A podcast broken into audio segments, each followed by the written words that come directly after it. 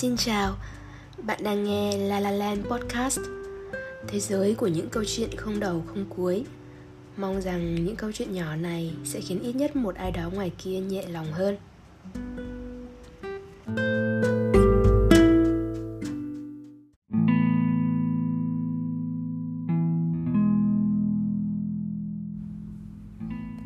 Lại là một bài viết cũ Và mình muốn đọc lại để nếu như có ai đó không muốn đọc chữ của mình, thì vẫn có thể nghe được ở podcast này.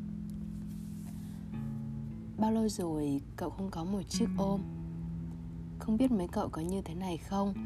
Chứ mỗi lần mình viết đều có một bài hát đi cùng tâm trạng lúc đó. Hôm nay tự nhiên muốn viết về chiếc ôm. Thế là là đặt mở lên youtube, gõ cụm chiếc ôm để xem có bài nào phù hợp không. Ơ, thế mà có thật. Có điều bài đó buồn quá. Mà hôm nay mình không định viết những con chữ buồn bã, Nên mình không thích bài đó. Mà lạ một nỗi, Lần nào gõ đại một từ gì đấy, Thế là cũng sẽ có bài hát Đúng với nhu cầu của mình xuất hiện. Hay ghê. Ờ Vậy bao lâu rồi? Lần gần nhất mình ôm một ai đó Là một chiếc ôm từ sau lưng. Mình ấy hả?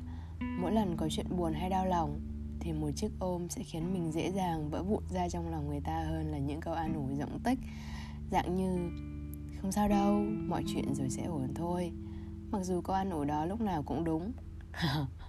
Và mình nghĩ cậu cũng như mình. Độ 7 năm trước là khi mình học lớp 10 cô bạn cùng lớp trao cho mình một vòng ôm mà có lẽ cả cuộc đời mình sẽ không bao giờ quên. Đấy là cái lúc mẹ mình gọi nói con về lẹ đi, ông ngoại chắc không qua khỏi ngay sau khi thầy chủ nhiệm thông báo điểm tổng kết của mình cao nhất lớp và nằm trong top 5 của trường. Ông đối với mình là bố, là ông, là quan trọng, là không bao giờ nghĩ đến một ngày một người có thể biến mất khỏi thế gian này. Vậy là mình khóc, vậy là mọi người xung quanh đâm ra tò mò, chạy lại hỏi mình đến mười mấy câu, sao vậy? Coi bộ mọi người rất lo lắng, chứ chỉ có cô bạn ấy lặng lẽ đến bên mình và ôm mình thật chặt để mình nức nở, đau đớn. Và rồi, mỗi khi có ai đó hỏi về mình, về một người bạn thân, mình đều kể về nó, về chiếc ôm đó như một tài sản mà mình tự hào là chẳng ai có thể lấy đi được của mình. Có biết gì không?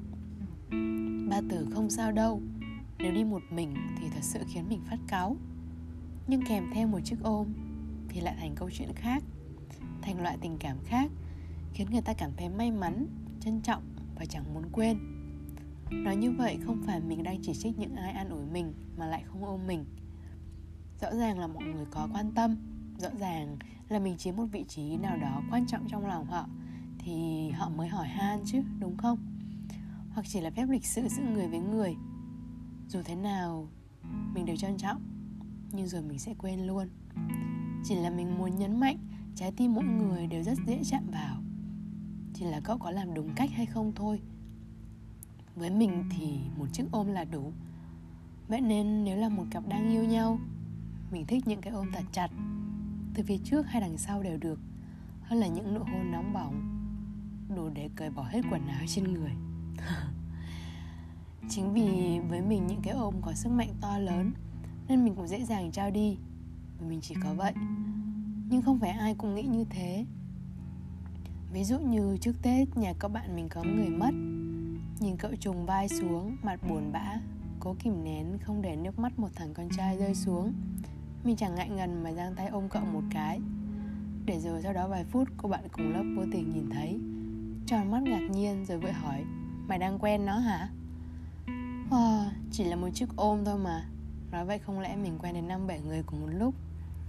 Trừ những trường hợp như trên mình vừa nói, thì hầu hết những cái ôm của mình đều có tác dụng tốt.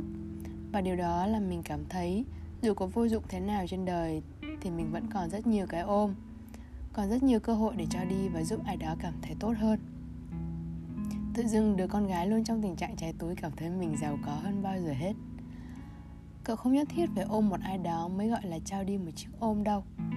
Cậu có thể ôm gấu bông, ôm một giấc mơ hay ôm cả bầu trời vào lòng? Tùy cậu. Cảm giác ôm được cả bầu trời vào lòng nghe thấy đã nhở? Hoa hướng dương luôn hướng về phía mặt trời.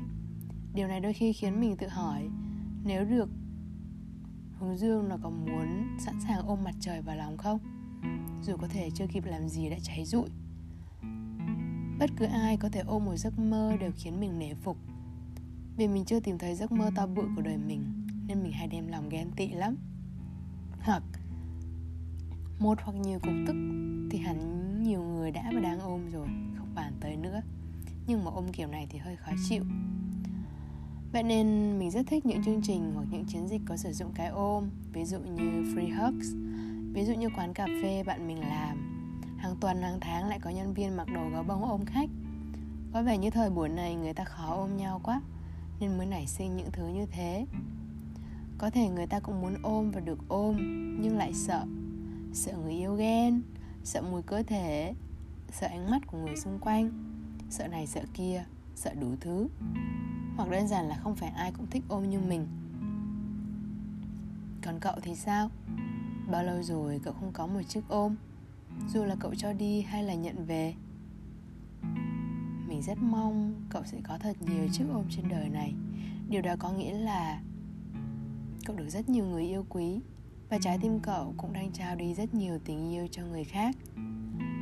Chúc cậu sẽ có những chiếc ôm thật ấm áp vào trong đời này nhé.